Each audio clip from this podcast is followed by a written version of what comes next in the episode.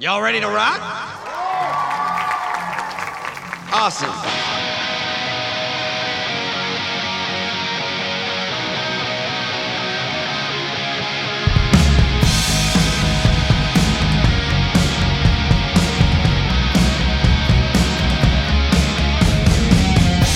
I'm Chris White, writer and director of the coming of age music movie Electric Jesus, a story set in a world that might seem like a foreign planet to some people. Electric Jesus, the music behind the movie, is your VIP backstage pass into this crazy world. And in the immortal words of Skip Wick, our Christian rock huckster with feet of clay and a bad toupee, The Rock and Roll Road Show. Praise the Lord and pass the ammunition.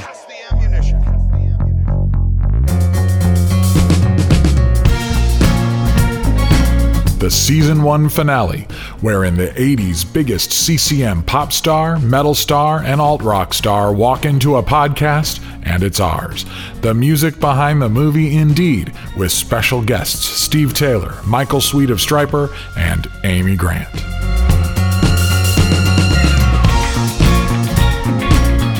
So we're rolling. So, uh, John, we are at the the final episode of the of the first season of the Electric Jesus podcast, and we have just pulled out all the stops. yes, we have. This- we made it. I, well, I mean, one, I mean, this has been incredibly uh, interesting and, and fun just to do. But at some point, once we started the interview process, we started talking about, you know, how do we put a button on this? How do we wrap it up? How do we give people the world of 80s CCM, the world of Electric Jesus in a way that would, would you know, would be great? Um, and I think we have nailed it. I think this is the way. Yeah, it's it's kind of fun because you know the the story is made up. The characters in the movie are product of your rich, twisted imagination. But these are real people. Like you know, like most of us when we were kids. Like you know, I I grew up in this world, and all three of these guests loomed large, uh, and. Uh, so today we get to actually pull the curtain back and look behind the myths and actually hear from the people themselves and uh, it's i remember you saying you know what we have to do we've got to get these three people for our finale. And i said yeah man that's a long shot. I don't know if we're going to pull it off. And man we did it. That's let's start it out by talking to um, the artist who would be who I consider to be you know my favorite CCM artist of the era, Steve Taylor, and for just a brief uh, who Steve Taylor is, what what his music was like. Um, I think the com- the combination of artists you said Elvis Costello, sort of that style of very um, angry young man, um, post punk, new wave um, right with a little bit of Bowie in there, um, and a, and a little bit of there was some kind of dance music in there in the Steve Taylor uh, which world. Bowie I was mean, this- definitely doing in the you know in the 80s as well.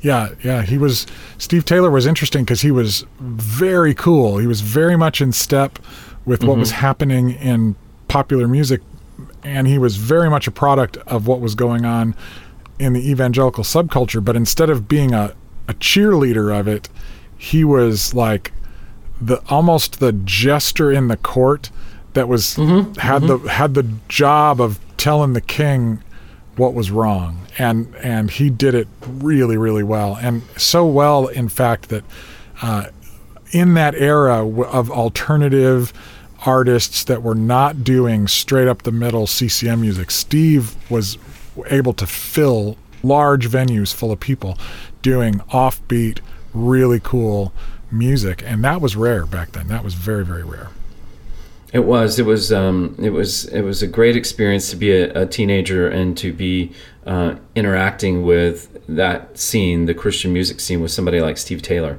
because he felt like the cool older brother, the cool camp counselor um, that that knew all the best jokes, and, and had the best taste. And he still is that. Steve he is is. now a filmmaker, a screenwriter, a professor, and still a musician who we learn in our conversation is working on some new songs right now. So nothing more to say. Let's just let's let's head in there and, and talk to Steve Taylor.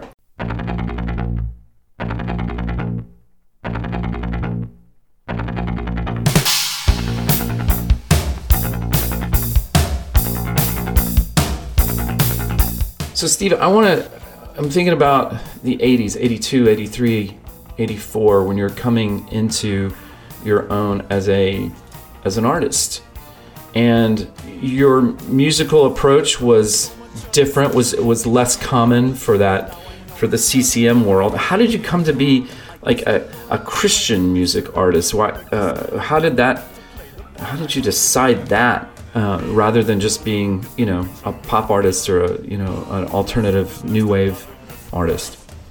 I was going to Boulder, University of Colorado at Boulder, which was a very, you know, kind of radical campus environment, and uh, and I had a barber I would go see every six weeks, get my hair cut, and he was a talkative guy, like most good barbers are, good carrying on a conversation, and he just always wanted to know what I was doing. So at the time, I was also making these demo tapes that ended up becoming my first EP.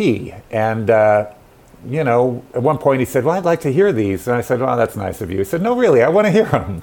So I said, Okay, well, I'll, I'll bring a tape next time. And I gave him the tape.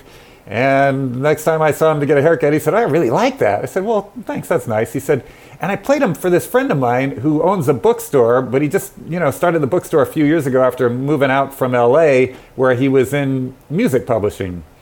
I said, Well, that's good. And he said he really likes it too. And he's wondering if maybe you'd be up for him setting up some meetings for you in, uh, you know, in Hollywood to meet with some of the big music labels. And I'm like, Yeah, that sounds good. So uh, I went out to LA and met with, uh, I think it was Warner, someone at Warner Brothers and someone at Arista and A&R and maybe one other person. And their reaction was, oh, we really like this music. It's kind of a punk new wave hybrid, but we don't understand these lyrics. They're kind of Christian, but kind of sarcastic. And, you know, we're just afraid these lyrics would offend our listeners. So that's when I thought, well, if it's the Christian content, I need to talk to Christian labels, and that's when I was. I had another friend that set me up while I was out there with a meeting with Sparrow and with Word, and I played them the demos, and they were like, uh, "We don't like this music, and your lyrics would offend our listeners." So.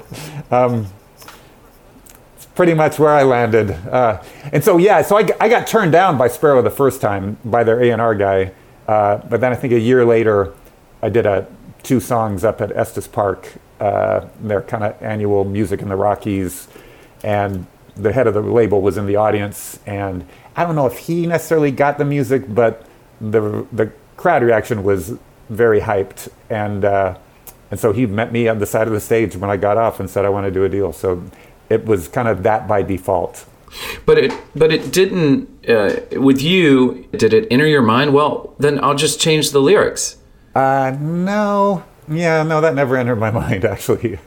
So there was something you wanted to say that had to do with Jesus in in in your the language of that music. Yeah, I mean, it was, as you know, very a lot of satire, and uh, it was not looking at Christianity or the church from the kind of normal lens of gospel music. Well, yeah, that's what I was I was going to say. Like we've talked to people that they wanted to whatever evangelize, they want to reach the world with their songs, and so the lyric content is very important. So people would come to the show and and get saved or have a, a, a experience with God in a transformative way. It seems like when I listen to your songs, a lot of your songs are pretty much pointed at Christians with a very, very sharp point. That you were almost like you were mad about something as you were talking to these Christians. Is that fair? Is that Yeah, that's fair, and that's kind of where I thought, well, a mainstream audience would probably share a lot of these concerns and might be interested, but you know, it was not to be. So. Uh, so? You walked into the world of CCM, giving kids music to listen to in the car to be uh, to rebel against their parents, I guess maybe.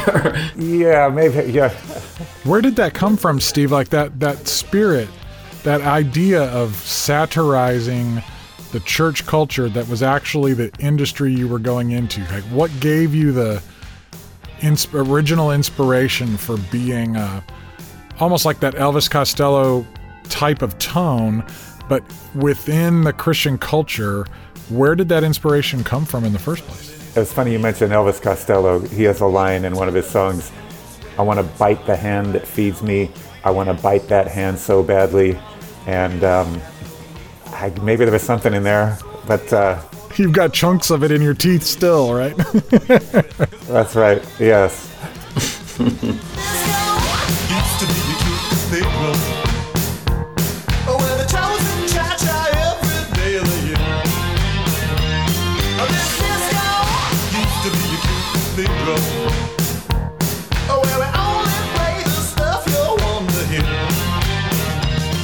we used a song of yours. It's one of my favorite of your songs. This disco used to be a cute cathedral.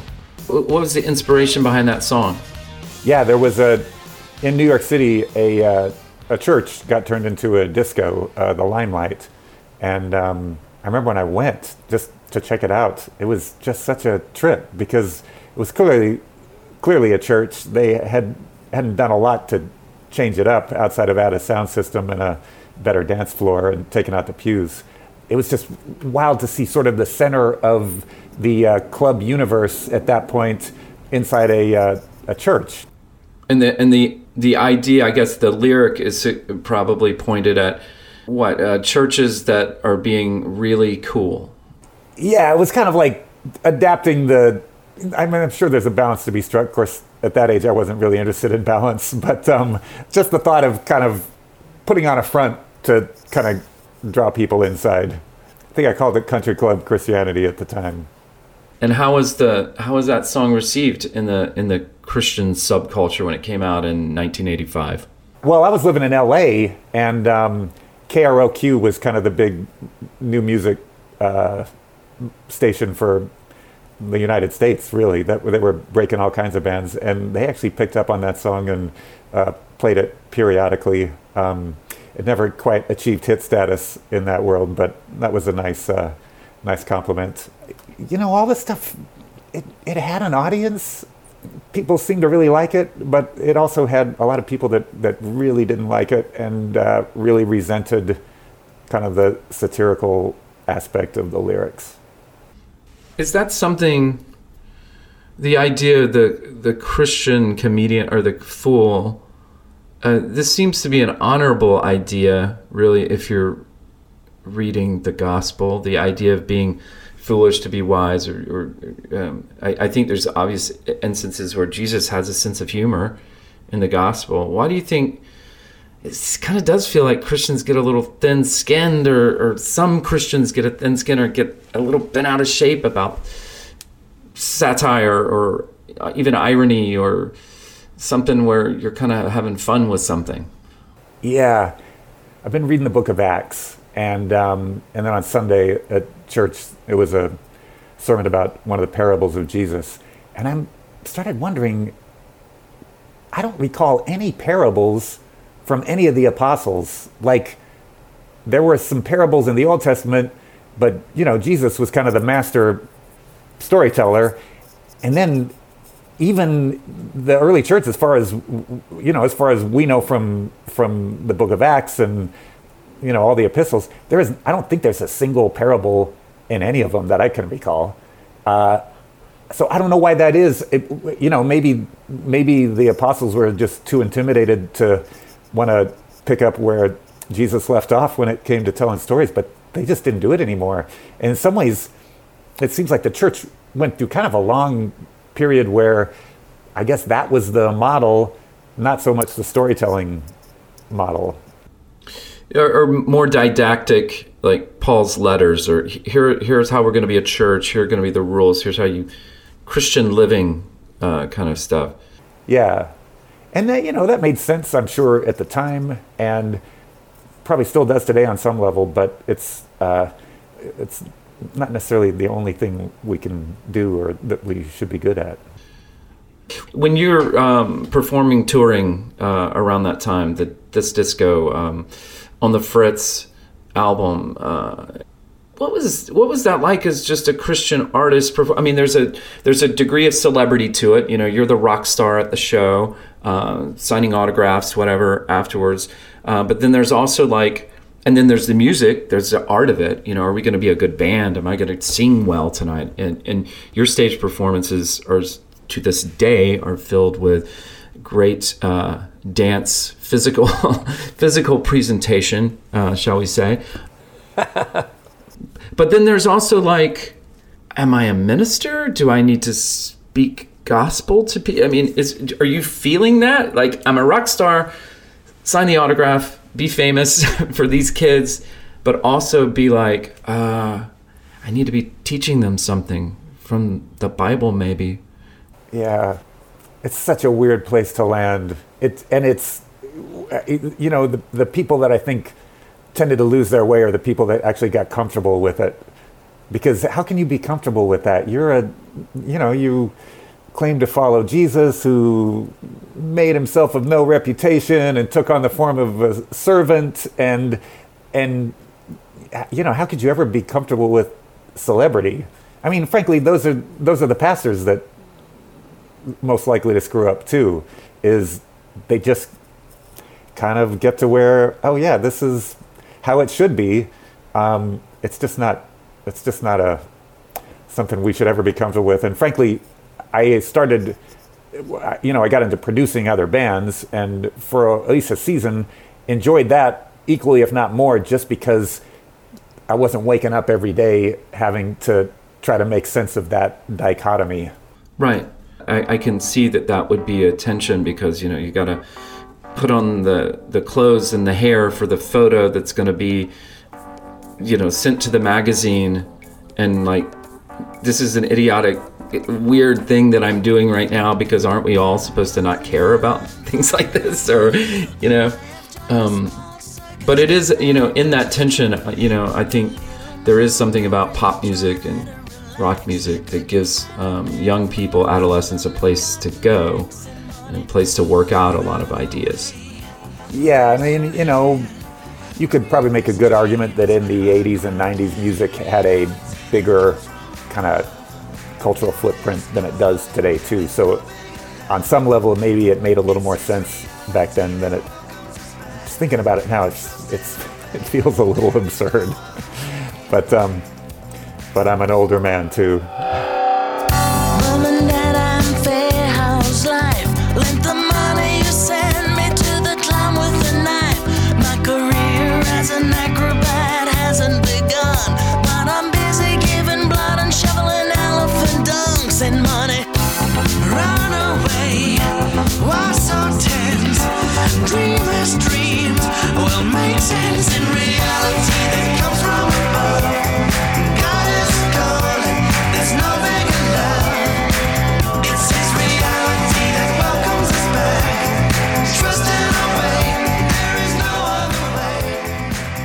I'm thinking about the yeah the fact that when I was 16, I did the Steve Taylor lip sync contest in front of opening for you, you know, in front of a couple thousand people, and you know I was actually lip syncing to to meltdown in front of that audience and dressing like you and dancing like you as best I could, imitating you, but metaphorically, I was also needing somebody like you because I didn't grow up in the more fundamentalist side of the evangelical world. And I did not understand things like when you talked about uh, racism and we don't need no color code, I didn't understand, I didn't experience that.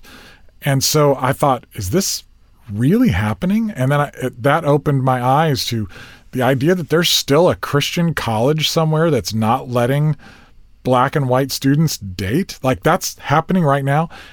You had a lot of people listening. You had big crowds, and yet you were holding that mirror up saying, there is something profoundly wrong with what is happening in, in, in our camp. You were very serious about that, but at the same time, you were kind of laughing, but it's not funny, right? And so, um, how do you feel that worked, or uh, like what kind of lingering effect or efficacy was there to that as an artist, as a person? When you look back, uh, how do you feel? How effective do you think that was? Yeah, man, that's a tough one. I, I know as far as influence goes, you know, you mentioned Rez Band, and they had a huge influence on me, and you know, even on on the music that I did, and uh, that was the first tour that I ever did. Was they took me out with them, and you know, that was the best training I could have had because I was hanging out with people who were really genuine and serious about their faith, and also not at all. Uh, bound by mainstream Christian culture. Uh, so that was a great training ground. Um, you know, it's really hard to to know looking back on all that. I I know I, I'm sure it did some good. Um, I think today, and you know, I don't want to get political on you, but with the state of things where the kind of bulk of the evangelical churches and uh, their support of a certain ex-president, um, I think I was giving a lot of Christian leaders the benefit of the doubt that didn't deserve the benefit of the doubt, and so it's been a, it's been a tough couple of uh, well, more like four or five years. That wow, so you guys really were just about out for power. Like I was kind of naive about that. I actually thought I actually I actually thought you had a higher calling than that, and it's you know if I was if I was uh, starting off writing music today, I, it would be uh, there would be plenty to be angry about. I think I you know I haven't tackled that a lot. You know our band Chagall Guevara is uh, uh, that's a whole other story. But we're working on some new music, and certainly there's some threads of that running through it. What we've all just been through over the last four or five years. But um, if I was starting off as a solo artist, there would be a lot. I would be very pissed off. Because eventually you did have to just detach from CCM and go out Yes. in order to do what you felt you needed to do. You just had to say, I'm done and I'm out. Yeah, it was a it was a little bit different experience because I wasn't I didn't leave quite as uh, angry necessarily. I just felt like Christian music and the the the kind of shape of it had gotten to a place at that moment where it was way more interested in specifically serving the church and uh, that wasn't what I was seeing for as the best use of my time.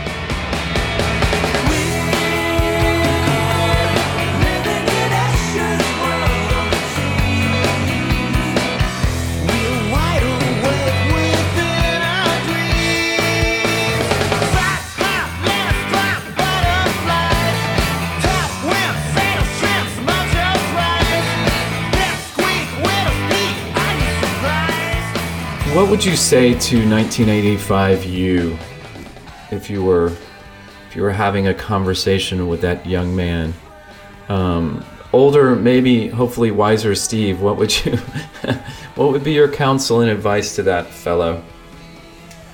Yes, I thought about that the other day. Um, one of the things is I'm repeating an Ira, Ira Glass quote uh, from This American Life. Um, he talks about how you get into arts, music, writing, whatever, because you have good taste, and but then you get into it, and there's this gap between your taste and what you're actually doing. And I think by the time I actually started recording, I was 25, so that gap had mostly closed. But uh, but I do wish someone would have told me that that that takes a while because uh, it probably would have saved me a few years of frustration um, trying to close that gap.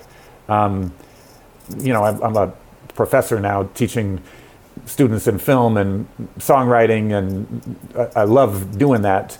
But one of the things I tell them is the three certainties in life are death, taxes, and professional jealousy, and that uh, that's just going to happen. And so you have to actively work to subvert that. You've got to go out and, you know, encourage and support the people that you would otherwise you'd be professionally you'd be jealous of and of their success or their uh, you know their their craft or whatever you know we're all good at championing the great artists that have never made it but uh, the ones that are really good and also really successful are the ones that kind of can stick in our craw and um, so I would have loved for someone to tell me that early on.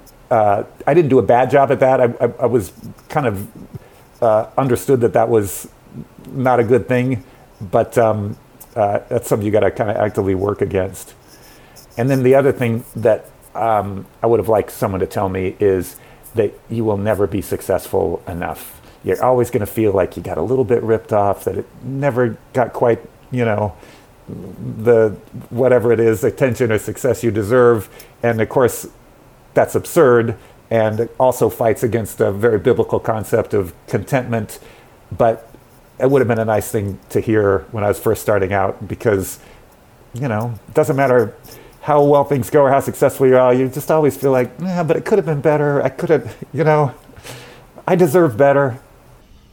Well, is is any of that just a function of of uh, and and I mean this in a ambition in a healthy way. A lot artists and I mean it's good to have goals and want to get better and improve and I mean there's a degree to that that's probably healthy, but I think I think you're right. I think where that goes to that professional jealousy or that just kind of soul sickness where you just need the bigger job because the bigger job is actually going to satisfy this Yeah, you're ambitious right now for music you're writing with the band you know I am.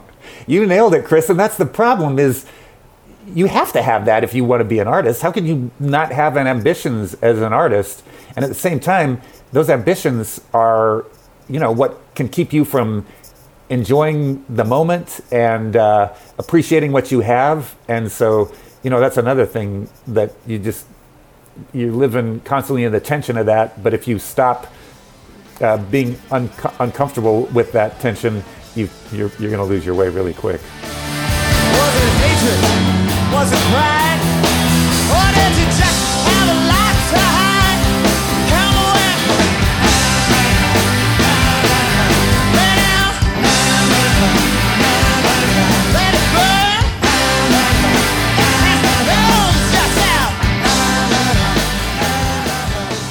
There he is that was steve taylor That was, uh, there's so many moments when we're working on Electric Jesus where I just want to go back in time and talk to 16 year old me. You know, I, I asked Steve, you know, what he would say to himself if he could go back and talk to young Steve in that time. What I would say to young me is, I get to talk to Steve Taylor.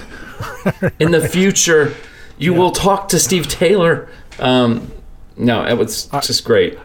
I had a moment driving to set from Nashville down to Georgia, and I had the On the Fritz suit uh, in my car, you know, because Steve loaned it to us to, to use in the movie. And Yeah. um, thinking that was one of those moments I'm like, if 15 year old me would have any idea that someday that suit, that famous confetti suit, would be in my car and then hanging in my front closet for months until Steve came and picked it up. Um, I just, Steve- it would blow, so- blow my mind.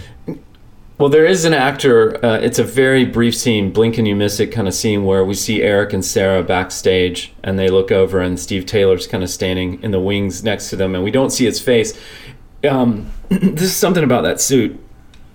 Um, it is the actual suit he wore on that tour. Yeah. I thought maybe he had a bunch of them or something. He doesn't. He has one. No, it's the same was one, he wore. And he trusted us with it. And I was, I Oh. walked onto set with that thing, and I was, someone said, "Here, we'll take it and put it in a wardrobe." I said, "No, you will not." I said, "I'm taking this to Chris." There's one person on this whole movie set that understands Mm-hmm. how important this suit is, and that is Chris White. Nobody else here gets it. And everybody looked at me like I was stoned, and I said, "No, I'm sorry. Uh, Like Chris White will understand." And I showed, and I just pointed at it, and I said, "The suit," and you, you were like, "Oh, oh, okay, I get it." Yeah, was but. But yeah, and um, us with that. and and finding finding a background actor to fit the suit was was also insane because Steve's about you know he's like eight nine feet tall and uh, you know. he's a stick, but we did find somebody, and he did play Steve Taylor. But this, Now, what follows, I would always say that Steve Taylor is my favorite uh, Christian artist back in the day. I think that most of my friends were either in the camp of one of these two artists that we're about to talk to Michael Sweet of Stryper or Amy Grant. Yeah, they both are also in the movie in their own way. You know, they're they're uh, Yes. planets that these characters are orbiting around. You know, and um, uh, they're a s- they're a sun and a moon uh, or something like that. So uh, and that was the idea you know i we had talked about interviewing them separately or together and i was kind of hung up on this idea of them being in the room together just because it was it was like they were like the opposite ends of this wide spectrum that was you know the the most popular uh, christian artist at the time i would i would you know at, at least there's an argument to be made that they were and they're on both sides of the spectrum right? You got hair band glory over here with michael sweet and his brother and their band Stryper and then you have pop perfection with with with amy grant so uh, with no further ado, let's uh, head into the interview suite with two legends who are still getting it done: Amy Grant and Michael Sweet.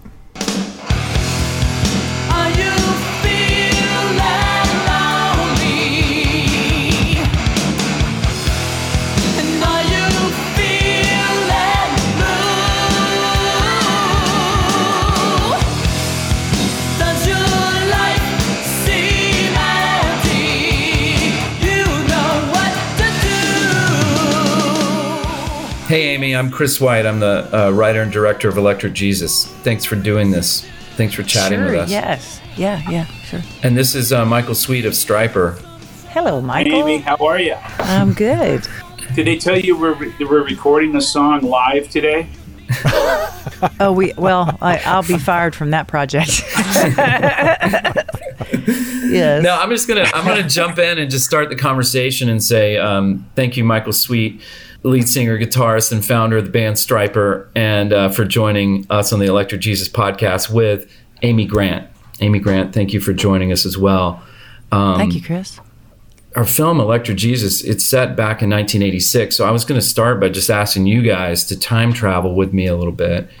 It's 1985, 1986. Both of you, Amy with Unguarded, Michael with Stryper's to Hell with the Devil, you guys are kind of blowing up. You're rock stars, pop stars, Christian stars.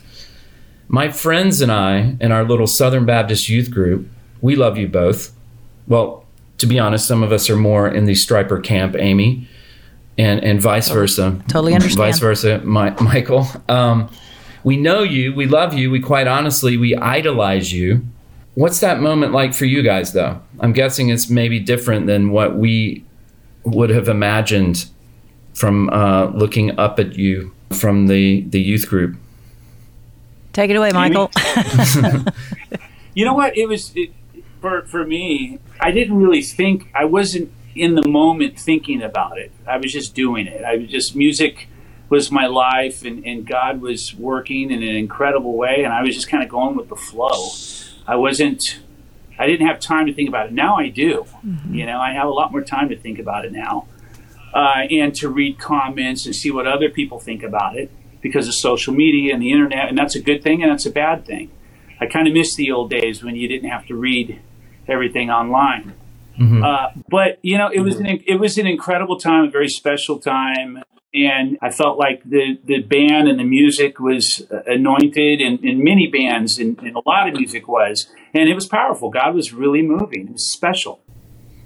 How about you, Amy? Well, I ditto what Michael said about. Uh, I would describe the '80s as an unobserved time. You know, we were free from all of the um, the burdensome side of social media, and when you're working hard, all you're aware of is just the day in front of you.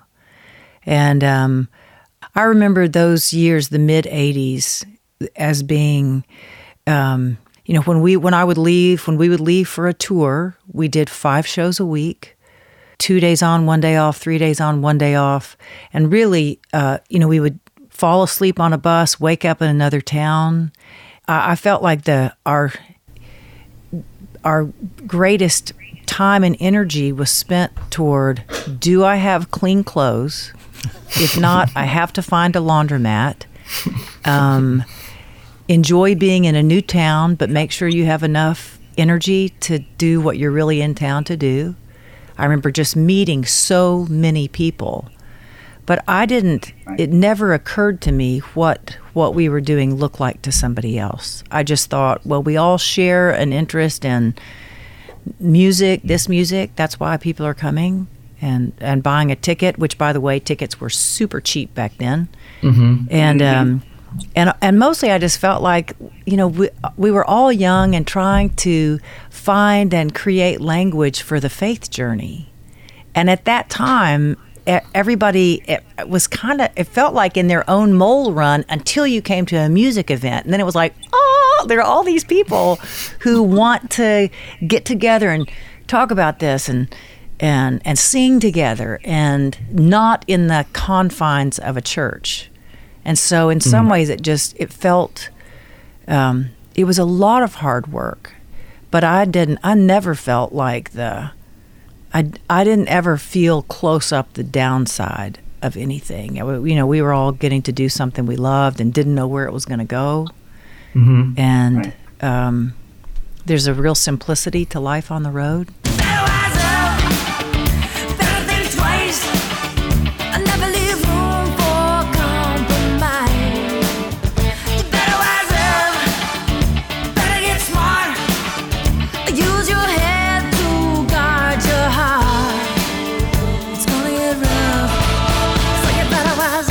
You're both such um, talented people, but you're also authentic and, and truly devout in your faith. Do you ever feel those aspects of your personality like bumping up against this idea of Christian celebrity or, or the myth of the the pop star or something? Um, did you ever feel like it was strange that I'm this celebrity and uh, known for being a famous Christian, and that either feels like weird, like why should I be famous as a Christian, or I'm, you know, I'm just trying to be authentic as an artist. I'm trying to create those moments you're talking about. How aware of that were you?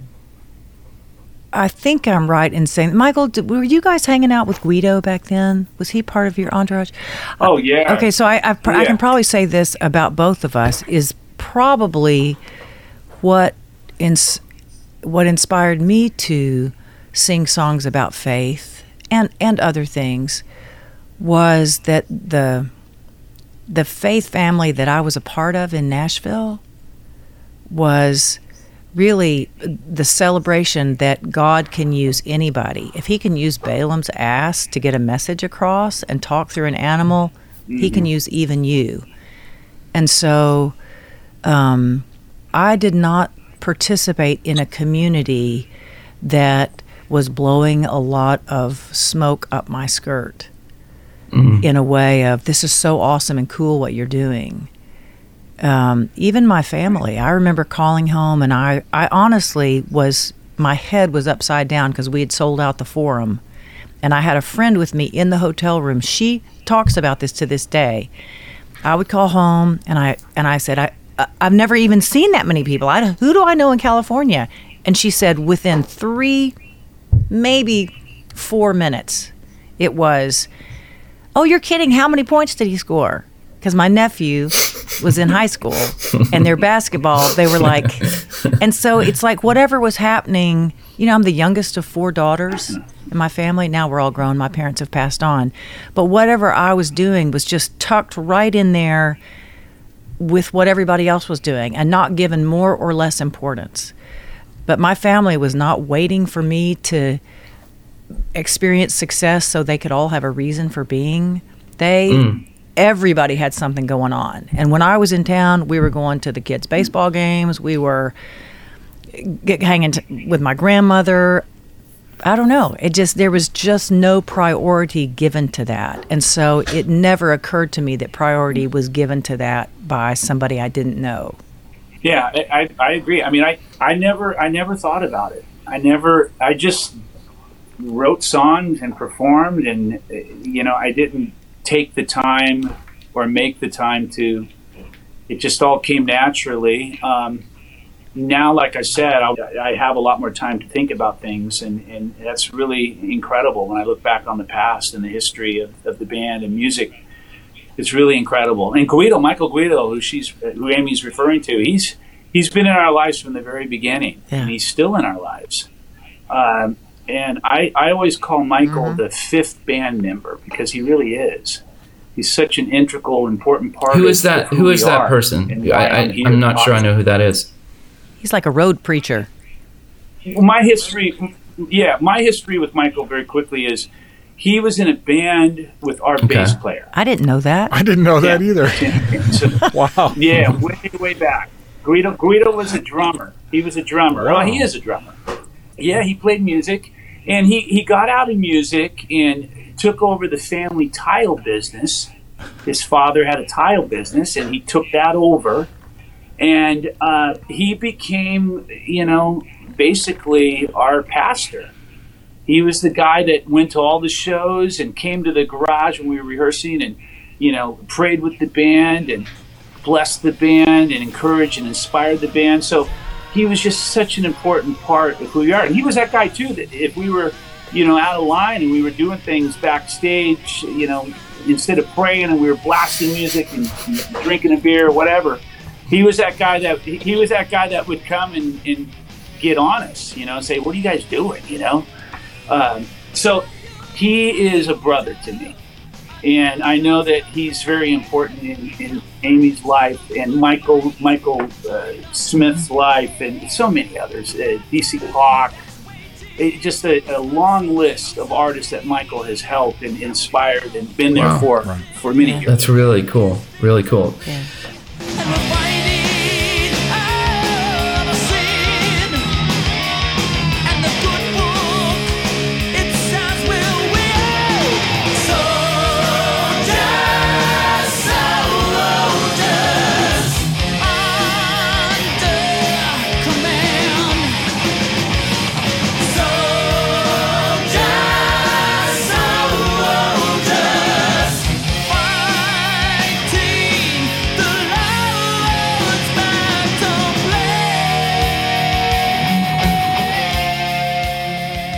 Our film Electric Jesus, it lives in the complications, the gray areas of evangelical youth group culture. You both exist almost as mythic figures um, more than real people. Um, but let me make it real. Would you, in this moment, like as the adults you are now, what what would you say to 1986 you? Do, what would your now self want your then self to know? What's like a, a wise word you might offer to yourself? Three words: Don't do it. No, I'm kidding. Oh, wow. I'd have to really think about that. I mean, there's the answer I would give here on a public platform, and then there's the answer I would, what I would say to myself if nobody were listening. Actually, 1986 was a super hard year for me privately in my marriage. Uh, I made a lot of really dumb choices. Um, and I don't, you know, I think I would just say, to my 1986 self, I would say, believe it or not, every part of your life journey will be used for good. And it has a whole lot less to do with what's happening outside of your skin and more to do with what's happening to you on the inside. And so every circumstance in which you find yourself actually is going to, whether you do things successfully, whether you um, do things poorly, they're all great lesson tools, and they will actually, um, I don't know, they'll make uh, it, everything just becomes a big serving of humble pie. And, um, you know, I didn't have phrases like this, but at the time, but what I grew to understand was everybody's life is so unique. And when you meet people and you, you assume so much common so much commonality, and that can sometimes be um, misleading, but all through the 80s and the 90s, I think I learned a way of entering a group saying, spend a lot of time observing other people to understand them. Mm. Not not to say, "Oh, you're like me. Oh, you're not like me." But mm. just to go, everybody enters every circle so unique. How the families we come from, the pain we've been through, the joys we've been through. And I, I really think that was the beginning for me of you know, I did have a powerful youth group experience. I had a, a loving family. I had a lot of um, stability in my upbringing, and and then suddenly I am because of music meeting so many people. Their guard is down completely. I am in the canned vegetable aisle at the grocery store, and people are spilling out their deepest, darkest secrets to me. And it is okay to say, I don't know what it feels like to be you. I and and that grace and kindness and sometimes those things are just silent. It's okay just to show up who you are wherever you are in your journey. You don't have to have it together. You can actually be simultaneously failing and you can still create an environment where the love of God is not just present but welcomed and people are still crazy messy. Mm. That's I think that's when I what I really I look back on 1986 and just go, "Woo, that was my first real encounter with people are messy. People that you trust are messy. Everybody's messy. So like everything looks great on paper. You start including a few people, it's going to be a mess. but it doesn't mean that God's not still at work and that, you know, we're just sort of always on a continuum of growing up and learning and learning from our mistakes and and that's that is life. It's beautiful. It's beautiful. How about you, Michael? 86, you know, was a, a life changing year for me. I mean, with the success of the album, obviously, but more importantly, I, I got married in 1986. Uh, and not long after that, in 87, uh, early 87, had my, my first, my son.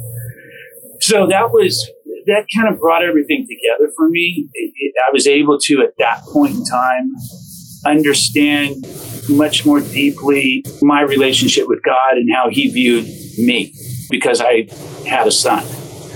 So it, it made me grow up really fast because I was an immature, you know, kid that wanted to eat at Taco Bell all the time and sit in the corner and write songs and crank the amp. You know, that's all I cared about. And having having Mike, Mikey, uh, changed everything for me, and it made me understand everything in, in a much more clear, clear, much clearer way. So, and yet at the same time, I was touring. I was gone eight months in 1986. I was gone for eight months out of the year touring. So I was never home. I had to fly. I flew home in '87 to be there while Mikey was born, and then literally the next day fly back out to go tour. So it was just mayhem in an incredibly exciting way, you know, uh, in a positive way. A lot of great things taking place at that time, at that point in time. Uh, and I was growing as a person. I was growing as an artist. I was growing as a dad, as a husband. I was growing as a business partner. I started to get more involved in the business side of things, which I didn't care about prior to that. If, if I had to pick one year, if someone said, what was the highlight, your quote unquote career, you know, I'd probably say 86 was that year.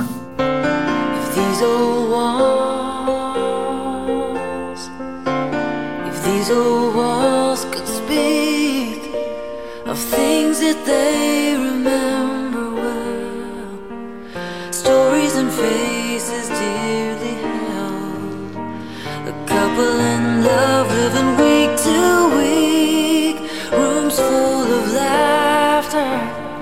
If these walls could speak.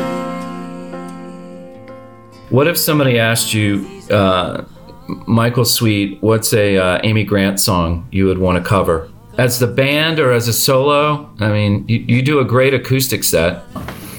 because of the melody and the message and the minor chord progression. And I think Stryper could do a pretty cool, heavier version of it. I'd have to go with El Shaddai, definitely. I think I think we could we could do a pretty cool version of that. I can hear it in my head right now. or not. Oh, that's great. it's so funny because I would, I mean, whew, I knew you were going to ask me what Stryper song, and I was just going, I mean, I never, because it's just, just a totally different vocal. to hell with the devil. yeah, I'd have to wail on that one. When things are going wrong, you know who to blame. Always live up to his name. He never was the answer. There's a better way. Yes, Skinny is here to rock you and to say, hey, hey, hey.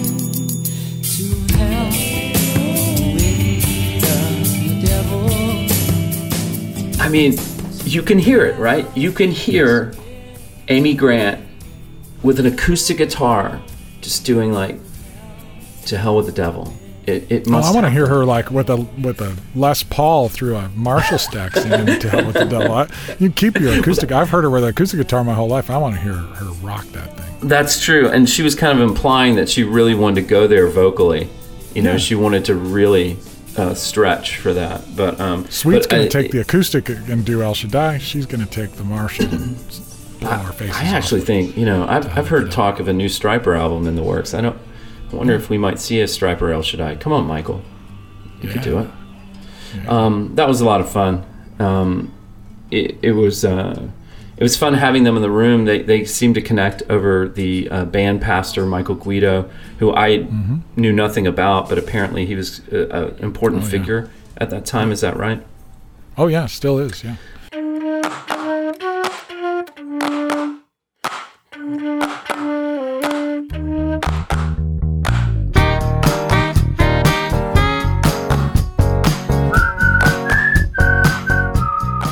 Don't know anything about the inner workings of of the Christian music scene in the 80s. I only know my my youth group experience and my like all I know about it is I heard through a jam box or a Walkman or I saw them on stage. And so they mm-hmm. they're larger than life. You know, they're they're people on t-shirts or they're somebody you read about in a magazine. And we in, in Electric Jesus, we treat both of them that way. We treat them as outsiders watching them which isn't probably isn't a very fair way to do it if you're trying to really show them in a real way but it is it is the narrative way the movie treats it as they're larger than life figures that are in some way inspiring a lot of the forward motion in the film Yeah, and it's not a documentary. It's it's not a history uh, of of them or of the scene. It's it is through the lens, uh, the foggy, distorted lens of memory of people that were kids at the time. And yeah, I I, I appreciate as a fan. I kind of appreciated. Uh, the slight distortions uh, that are there, and and honestly, even the ones that are vocalized, that you go, yeah, that's actually not right. They're all authentic because everybody said those not right things back then. Yeah, and I, I love the fact that both of them, I mean, they're young, very young people at the time. And even Steve Taylor alludes to this earlier. Um, they were just doing the work. As Steve said earlier, you're trying not to think about the aspects of this that are weird. Maybe not trying not to think about it, but you, you're not, you're hopefully not getting caught up in that, getting caught up in the celebrity aspects of it or the, hey, I'm a big shot, I'm super famous, look at all these people that love me. And Amy seemed particularly uh, inoculated to it with, uh, through her. Yeah, and her it's in, it's kind of interesting with the with the dichotomy or the difference in extremes between Stryper, say, and Amy, because both in the church culture and in the contemporary Christian music culture, and being a female artist, there was definitely a an expectation of humility and quietness and you know your place and you better not have too much swagger. Whereas in the masculine heavy metal uh, mainstream rock world you had to have a, a lot of swagger or you weren't going to pull that off. You can't dress like that have your hair like that and then act all quiet and timid. Like you you kind of have to run around That's a good point. you know you know act like a maniac. And it it does kind of reveal it it could be really hard to to turn that off when you come off stage. You know, like to to Mm-hmm. be a normal person when you come off stage. I got a chance to hang out with the Stryper guys um, back then. It was it was the the first time I got backstage and spent most of a day with them was on the In God We Trust tour. So it was a little bit after the time of your movie, and Mm-hmm. and uh, I was doing an article for somebody. I think I was about 18 years old, but um, and I was surprised to see all of the machinery that they were at the height of their game. They were playing a stadium in Rockford, Illinois, uh, and I got to see all of the apparatus, all of the machinery, everything. And they were the most normal, down to earth people that you could know. And then you get up on that stage and you got to turn that switch and become mm-hmm. super like over the top and then come off stage and turn that thing right back off. And it was amazing how many Christians were waiting there in the meet and greet and they wanted they wanted Michael to be a jerk. They wanted to be able to point a finger and go, "See that guy, that guy. He's full of himself." Yeah. like, how could you not be full of yourself? You were just up there in front of 20,000 people, you know. And Yeah. and I remember even at 18 thinking, what a weird world where, you know, people paid money, you know, 20,000 people whatever it was to to scream their heads off and then a handful of them went back to, to just find something wrong with these guys. And and Yeah. Amy experienced the same thing uh, but in a different way. She had to if she got too confident, if she got too uh, self-possessed you know uh, if if if the swagger came out at all even in a really natural healthy way people would you know get out the hammer and the nails uh, for her. So uh, it, the mythology and the reality and being a human being in that construct it's always interesting to hear those stories from people because it's it's so different off stage than it is on stage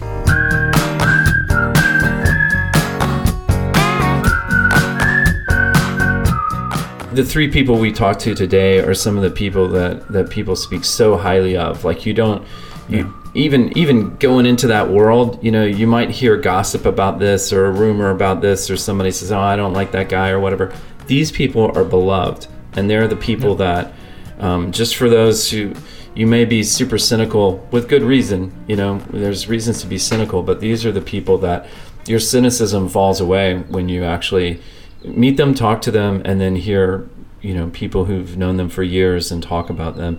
We we really and, and this wasn't my intention, but I I think we found three of the best people who are just they're just they're just great. They're just great people, um, and uh, and I, I and I even felt kind of moved and a little touched when um, when Steve the way he talks about leaving that world of Christian music. There was, you know, the industry had moved into a direction where it was just kind of.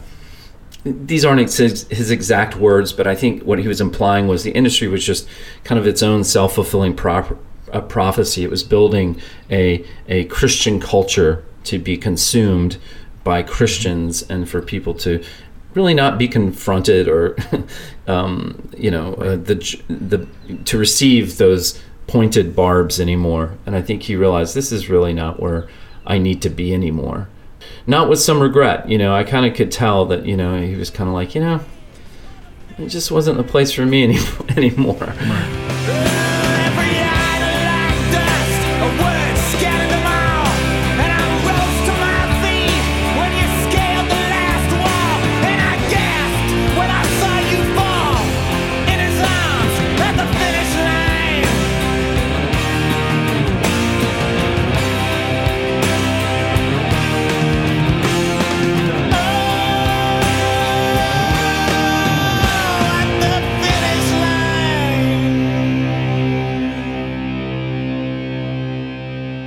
that's gonna do it for this uh, first season of this. This this has been quite a ride.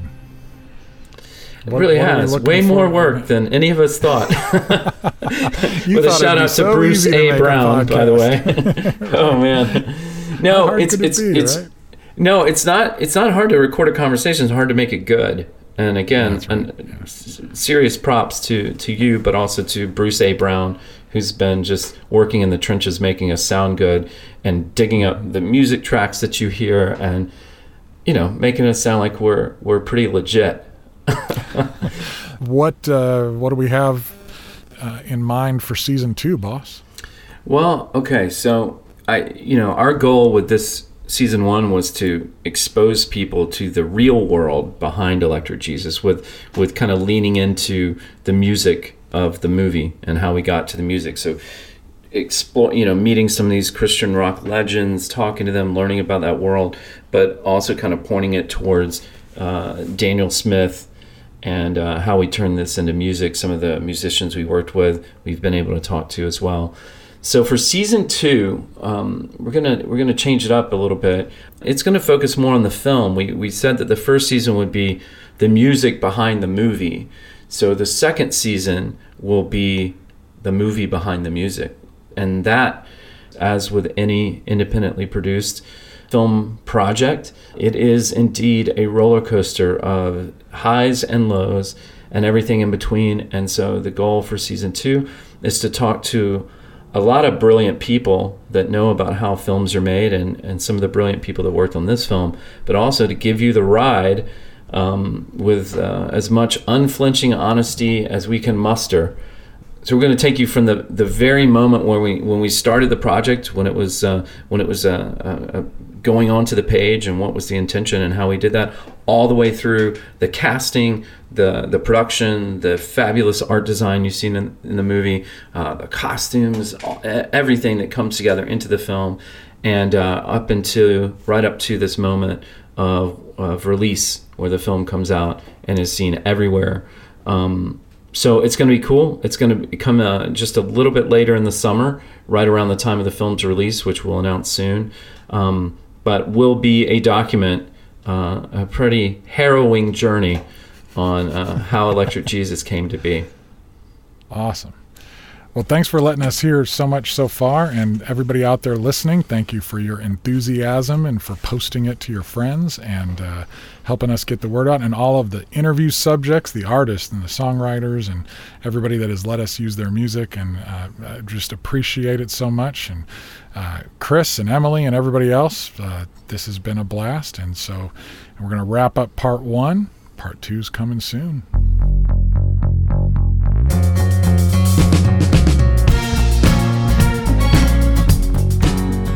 For more information about the Electric Jesus film, visit electricjesusfilm.com and make sure to sign up for the email list, also known as the G's team. You should also check out the Electric Jesus YouTube channel and Facebook groups for great behind the scenes videos, updated information about the film, and more. This podcast is produced by myself, John J. Thompson, and Bruce A. Brown for Gyroscope Productions and is intended for the private use of our listening audience. Everything on the Electric Jesus podcast is used by permission or under fair use provisions, and with the exception of previously copywritten materials, is the intellectual property of Blue Tape Records, LLC, and is protected by U.S. copyright law. Stay tuned for season two of the Electric Jesus podcast, coming soon. Oh yeah. For Christ. Let's all go commando. Commandos for Christ. Let's all go commando. Let's all go commando. Let's go. Let's all go commando for Christ tonight.